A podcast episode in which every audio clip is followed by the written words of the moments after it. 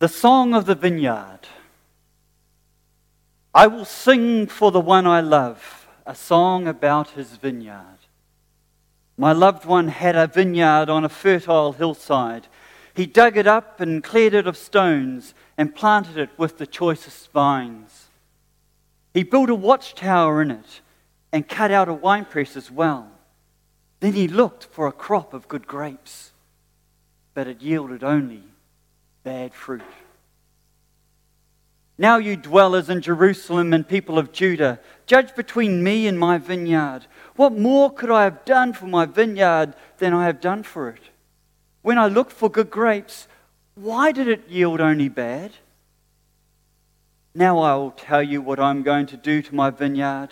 I will take away its hedge, and it will be destroyed. I will break down its walls, and it will be trampled. I will make it a wasteland, neither pruned or cultivated, and briars and thorns will grow there. I will command the clouds not to rain on it. The vineyard of the Lord Almighty is the nation of Israel, and the people of Judah are the vines he delights in. And he looked for justice, but saw bloodshed for righteousness, that heard cries of distress. Throughout the Old Testament, the people of Israel are likened to a vine.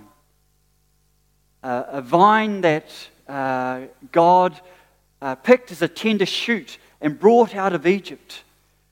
A vine that the, the God Almighty had planted and, and tended the ground and cleared the area and built the walls and did everything he could for this vine to, to blossom and to grow.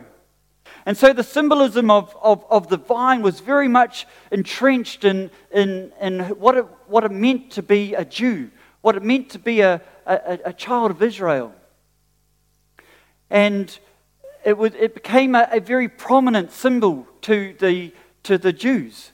So much so that it actually took place of prominence across the front of the temple of God. Across the beautiful gate, the archway to the, to the Holy of Holies, there was a massive vine that was, was erected across there to, to remind the, the Israelites of the fact that they were, were God's vine.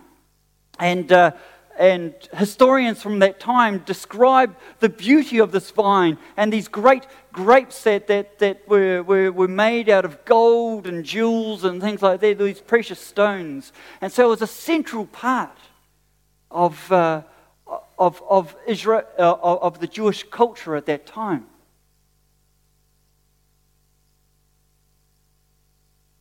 But the important thing to realize, though, is that although the Old Testament regularly referred to the people of Israel as God's vine planted by God,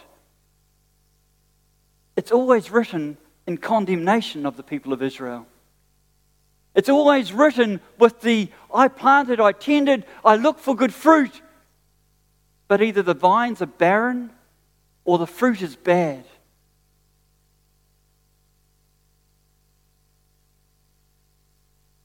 God took the people of Israel and He planted them and He intended fully for, for, for their, their fruit, their, the, the, the fruit of the nation, to reflect His character, to reflect his justice, to reflect his righteousness, to reflect his mercy. He, he, he, intended the, the vine of, of the nation of Israel to provide shelter for the surrounding nations, to provide sustenance for them, to draw people unto him. He planted the vine of Israel so that they may be transformed into a people who reflected him more and more. And none of that happened. And each time we read about this vineyard in the Old Testament, the fruit is bad. The people weren't transformed.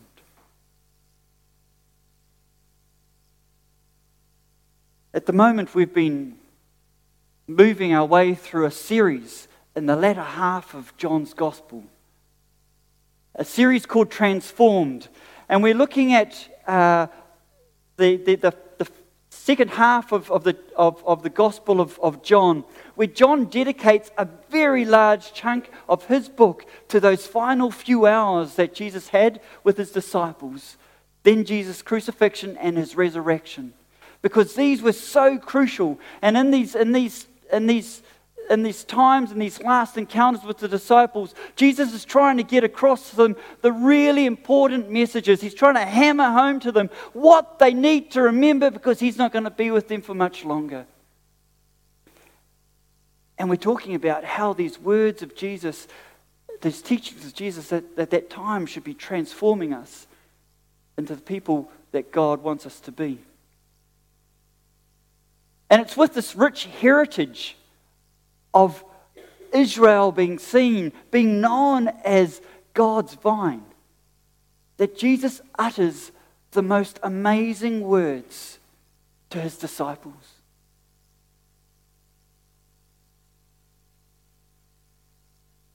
We're going to turn and we're going to read together from John chapter 15 and just the first eight verses of it. But we read it with, with a couple of things in mind. First of all, it's important to understand how his disciples were hearing his words, how they were hearing his words, and that's based on, on, on all this background in terms of the Old Testament and the vineyard. It's also interesting to, to note we actually don't know where Jesus and his disciples were when Jesus starts talking in chapter 15. Because at the end of chapter 14, he finishes in the upper room and says, Come, let us go. He doesn't arrive to the Garden of Gethsemane to chapter 18. So, chapters 15 through to 18, we don't know where he is. Perhaps he is still in the upper room, which is sort of down in the southwestern corner. And perhaps he, he got up to leave and then starts talking. Perhaps they're gazing out windows. Or perhaps they've actually left the upper room and they are walking together as a group, passing the vineyards as they walk. Or perhaps they're further on in their journey, with the, the Mount of Olives being right over to the, to the eastern part of Jerusalem. Perhaps they are near the Kidron Valley, where you get a great view of the temple of God. And perhaps, perhaps, with that in mind, they actually see the beautiful gate which looks out east over Jerusalem, where they see that vine. Simple answer is we don't know where they were on that journey. But regardless, Jesus utters the most amazing words to his disciples. So let's open your Bibles or your apps together to John 15. And as I read it, I want you to ask yourself, what is the main thing he's trying to say here? Because I think that's going to be key for when it comes to unpacking these verses. Because Jesus gives them an illustration. Point of an illustration is to make a point. And I think he makes his main point very obvious. And then I can sit down. Says, I am the true vine,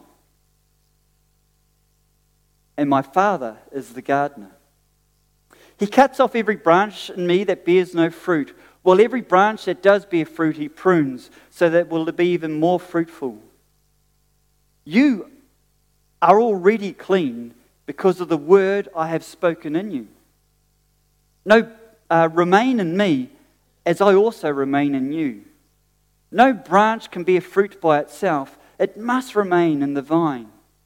Neither can you bear fruit unless you remain in me. I am the vine, you are the branches.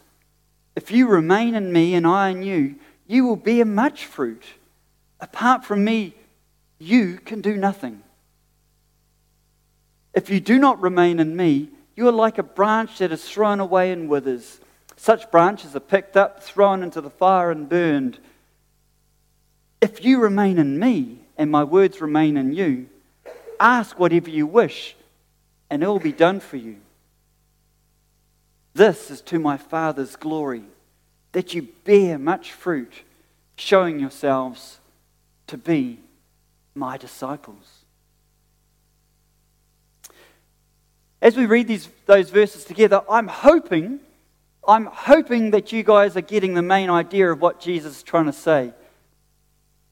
The main, the main reason he's, he's, he's writing this passage, oh, sorry, I didn't flick those verses up. The main reason he's writing the passage is he wants to tell his disciples how to produce good fruit. Because they've got this long history of centuries of a vine that is producing really bad fruit, and Jesus comes into this and says, actually, Israel's never going to produce good fruit. If you want to produce good fruit, it's going to be in me alone. And it's with that main point then that we need to start unpacking the verses. And as we unpack the verses, we're going to look at three key characters that Jesus introduces in this illustration. We're going to look at the vine, we're going to look at the gardener, and then we're going to look at the branches. And we're going to look at how all three of these aspects interplay to produce this beautiful, good fruit. So, first of all, let's look at the vine. Jesus introduces himself as the vine in the very first verse when he says these incredible words I am the true vine. This is the seventh of Jesus' great I ams. The seventh time that that, that John records the, the I ams in his, in his gospel, and that's the final time that he declares it in, in John's gospel. The I ams, the, the, the, the, the phrases where, where, where Jesus speaks of his deity, where he speaks of his authority, where he speaks of his, of his uh, of the fact that he and the Father are one because he takes on God Almighty's name and calls himself the great I am. And he says here, I am the true vine. Now, for his disciples, this is remarkable because Israel's always been the vine. Israel's always been the one that God has planted in that fertile land. Israel was the one that God had tended. And then Jesus steps into that space and says, I am the true vine. I am the true vine. Everything that has gone before me is but a shadow. Everything that has gone before me is perhaps just a figment because in me is the true vine. And with that, Jesus declares and makes it clear that the only way that they're going to produce good fruit is through being attached to Him, the true vine. And to the Jewish ears of his disciples. This is radical, radical teaching. And as Jesus declares this, let's just pause, as Brad said the other day, and take note of the singular effect that the has. That Jesus doesn't say at the beginning of these verses, I am a vine, and therefore imply that He is a, a way that you can please God, that you can produce righteous fruits, that you can live this, this fruitful life that brings God glory as we get to at the end. He is the way. Singular, the only way. And he says to them, I am the true vine. So, what then are the good fruits that he talks about? Throughout here, he talks about the fact that uh, if you're in him, you'll produce fruit, uh, or that'll be a bountiful crop and things like that. So, what are the fruits? Could, uh, now, some people might say that the fruits that he's talking about are soul saved. So, the people that we are reaching and, and, um, and uh, reaching for, for, for God and drawing to God. And it is true that fruitfulness is used in this way uh, in the Bible. Paul himself talks about a fruitful missionary, uh, fruitful uh, mission trip that that uh, he, he, he, wants, uh, where he talks about the souls being saved. Uh, Jesus himself talks about a, a, bountiful harvest is ready for the harvesting. So he talks about that sort of harvesting uh, when he talks about souls that were uh, are needing to be, to be saved and brought it to him. But actually, I don't think that this is the main thing that Jesus is going after here. And actually, fruitfulness in terms of numbers and souls saved is not where God goes after either. In, in the rest of the Bible, God is never concerned about the numbers game, He's deeply concerned about inner transformation. God is never concerned about us ticking off a, a, number sheet in terms of people that we've, we've saved, but He is deeply concerned about inner transformation in you. And through that inner transformation, producing good, righteous works, demonstrating His character through you. And this fits with all the, all the, the verses we read about in the Old Testament, talking about Israel being a bad vine, because it, it says like those verses in Isaiah that, that, that God looks for, for justice, but he, but, he, but he finds bloodshed. He looks for righteousness, but he finds cries of dis- distress. So the fruit that he's looking for is these godly characteristics, but he just doesn't see them. And I think this is the main thing that, they, that, that, that that Jesus is wanting to go for when he talks about producing this fruit. It's the fruit of, of an interchanged life. It is the fruit of, of godly characteristics. It's demonstrating God's um, justice, His righteousness, His mercy, His grace, His compassion, His love in our lives. And that's why I think, uh, and, and, and equally, sorry, with, with Galatians, you know, we read about the fruit of the Spirit. And when he talks about the fruit of the Spirit, he doesn't talk about the, the, the fruit of the Spirit being lives saved for, for God. He talks about the characteristics of, the, of, of what the Spirit is, is making in us love, joy, peace, patience, kindness, goodness, faithfulness, gentleness, and self control. These are the beautiful fruits that God longs to produce in our life. The reality is that when we are producing these fruits, we are going to draw people to God. We are going to start those conversations. We are going to be used for God to touch people's lives and to be used as His instruments to draw people to Him. And so, yes, we will be involved with the whole process of, of people journeying towards God and people being saved. Yes, yes, yes. But that's all secondary to producing the fruit of God's character in our lives and letting that shine in our lives as we live out our lives on a daily basis.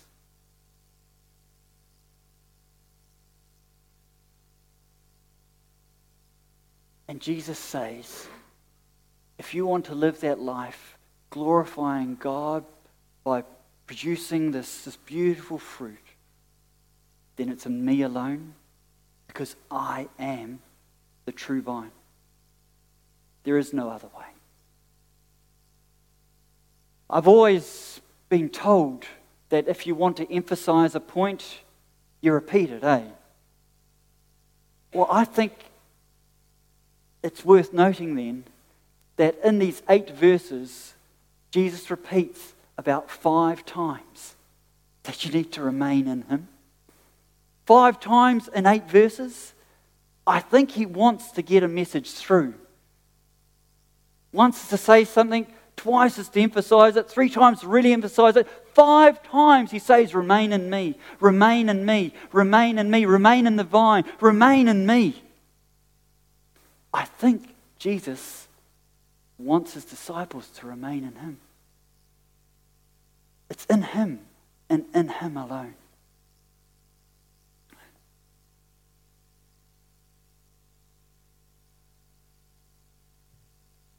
I'm just, I'm just astounded. Sorry, I'm, my vision must be really poor because I cannot read my slides at all. Um, I'm going to have to get my glasses checked, uh, and it's a bad time to realize that. But um, I'm sorry, it's got nothing to do with my sermon other than the fact that I've got no idea what's written on my slides. Um, I can't even see the heading from here. So the gardener, yeah, right. So we're up to the right slide. Let me know if the slide doesn't uh, match what I'm saying, because I've most probably got the wrong one up. Right. sorry about that. The second character, the second character that, that Jesus wants to introduce in this important relationship is the gardener, which he introduces as his father. Now, I think the really important thing again to remember throughout this passage is what is the main message that Jesus is trying to get across? What is he trying to illustrate?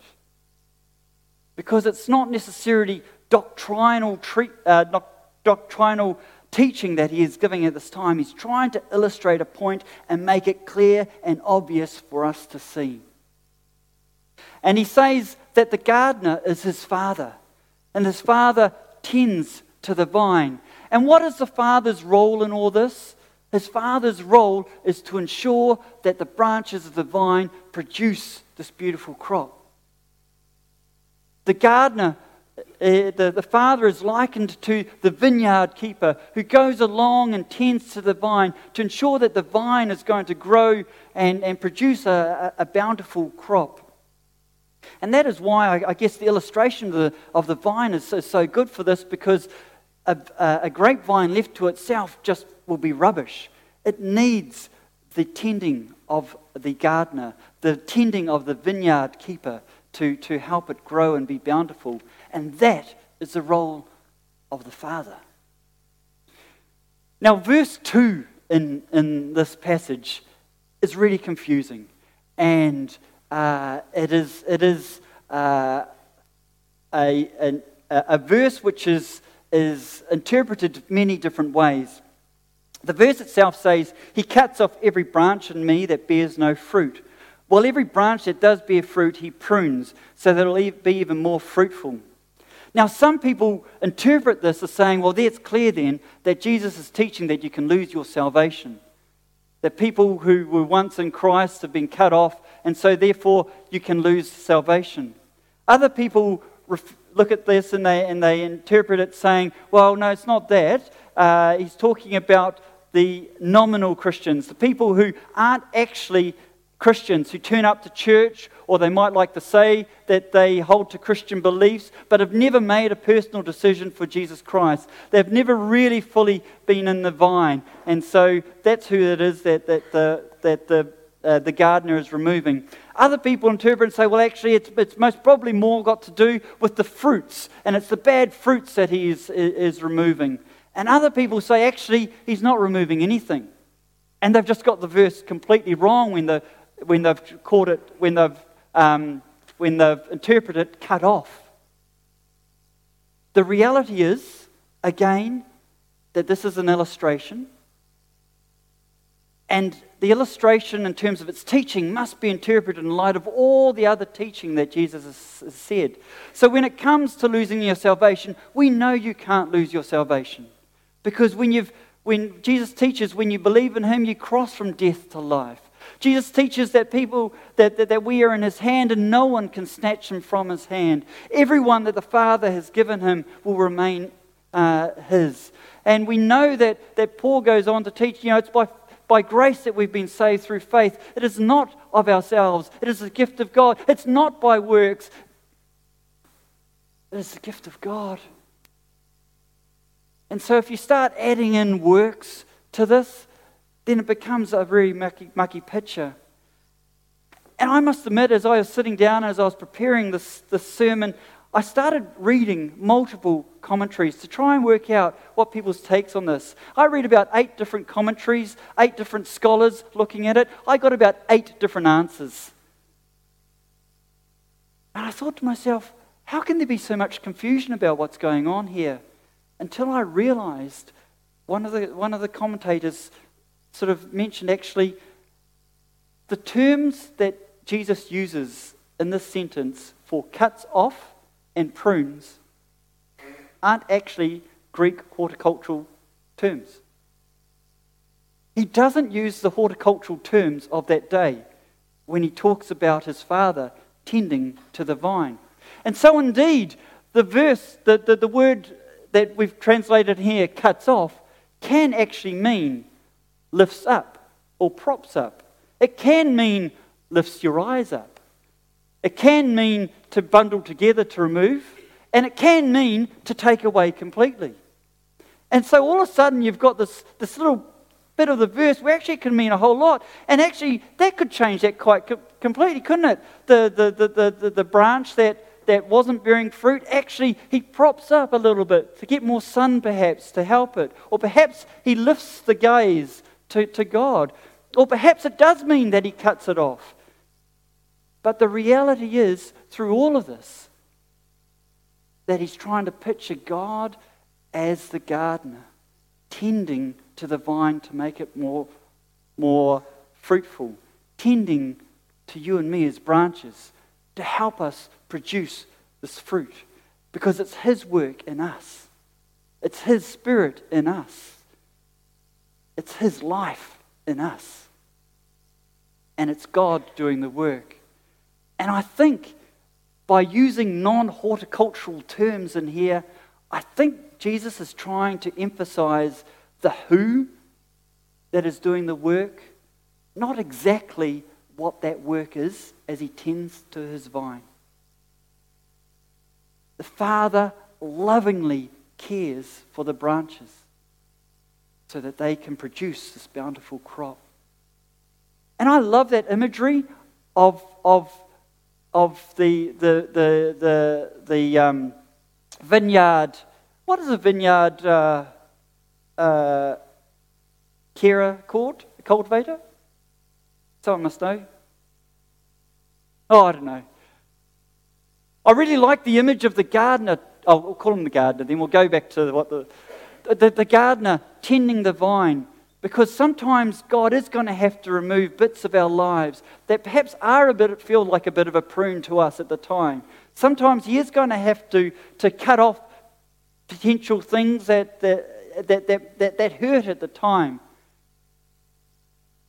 But never is the gardener's hands so close to the vine as when it comes to pruning time. And we can know that his hands are close to us as he tends to us as his branches. And perhaps he does have to prune us a little bit. But he's right there. And his hands are by us. The third character, then, in this story, in this illustration, is the branches. And the branches are, his, uh, are Jesus' disciples, the branches are you and me. Now, I was thinking to myself, you know, all this vine talk, it's all very good talking to first century Jews about vines. You know, their culture was all about being this vine. They knew vine talk inside and out. They had vines growing on all the, all the buildings. Vineyards were everywhere. And sure, here in New Zealand, we've got some great vineyards. We could produce some fantastic wines. Um, but, you know, it's, it's not an everyday sort of situation for us New Zealanders. And I was thinking, well, how can I ram this home for you? How can I New Zealandize his illustration? And I thought of the Feijoa tree. Yes, that, that, that iconic tree that sits in, in the corner of uh, everyone's garden. That, uh, that, that tree that produces its fruit every autumn that everyone goes crazy for. That beautiful Feijoa uh, fruit. And by the way, I think the like of the Feijoa should be part of residency exams uh, when you come to New Zealand. And I personally think people should be separated purely on the basis of whether they are skin eaters or non skin eaters. Uh, as for myself, I'm a definite skin eater. So, but like a good, like a good cooking show, I thought I'd bring part of my Feijoa tree today. Now, this, this, this branch uh, I, uh, I removed from the, the tree uh, a couple of weeks ago because uh, I was trying to reclaim our path. Um, but but never, the, never mind. I, uh, I'm really, really looking forward to this tree producing succulent fruit next year. I'm really looking forward to the, to the, the big feijoas uh, plump and ripe on this tree.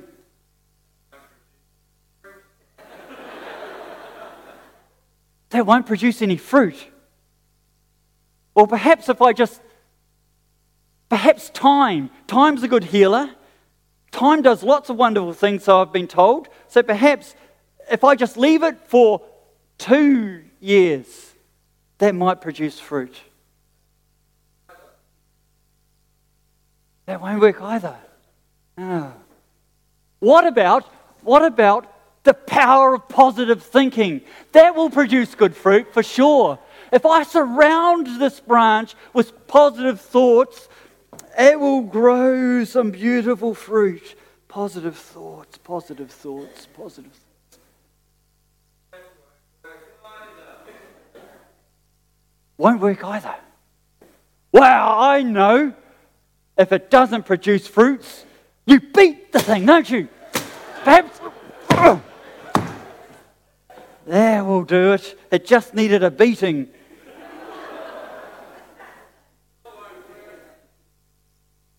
Still won't work. What if I use a fake fruit? Fake it to make it, they say. So if I attach a fake fruit to this, and then next year I can pick it off and, and eat. Doesn't taste like the real thing, does it? The truth is darn obvious, isn't it? A branch is only going to produce fruit if it remains attached to the tree. And we sit here and we laugh at these efforts that I'm going to. And I have to ask ourselves, why then? Why then do we think we're going to produce anything beautiful in our lives apart from being linked in to the life giver? Why then do we think that perhaps time will help us produce the fruit? Why do we think that positive thinking will help us produce fruit more pleasing to God? Why do we think we have to beat ourselves every time we produce bad fruit and that will somehow work? Why do we think that, that we need to fake it to make it when it comes to real life? When it comes to walking our lives in a way that, that honors God? When it comes to living our lives as God intended us to be, fulfilled in, in, in, in, in walking in His truth, in His purpose, in His life? Why do we think that we can do any of that apart from being linked in to Jesus? Apart from having His Spirit work through us? Apart from being tended by the Father? to produce the fruit in us that He desires. Our role in this story, in this illustration, is to remain. Jesus says it again just remain. Just remain in me. Just remain in me.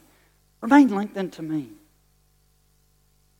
There's a slight problem with how the NIV have interpreted this to make it sound a little bit more modern. They've got rid of the abide word and they've got remain. The problem is when we think of remain, we think of a dog, sit, stay, sort of like a do nothing, remain. But that's not what Jesus is going after with, with the, the, the, the, the words that he is using in the Greek language. He's talking about a more active process. He's talking about uh, the, the, the, word that's uh, translated remain really means to dwell, to live with. Okay, and that's why actually the old King James Version or the American Standard Version, if you've got that, will still use, will, will, the American Standard Version still uses that word abide because that produces a whole a, a, more dynamic concept to this, this word remain, and that it's not a passive sit there, it's a walking through life together, dwelling with each other, chatting with each other, living life with each other. That's what it means to remain in Jesus. And the other thing that we miss out on with our English translations of the Bible is that it is stressed in such a way that Jesus is basically saying with the verb, This is of utmost importance. This is key. Remember this. This, this, this is what you've got to do. Remain in me, abide with me, live with me, walk with me, dwell with me.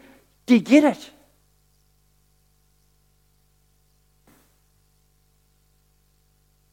But surely there's got to be something more. And Jesus says, No.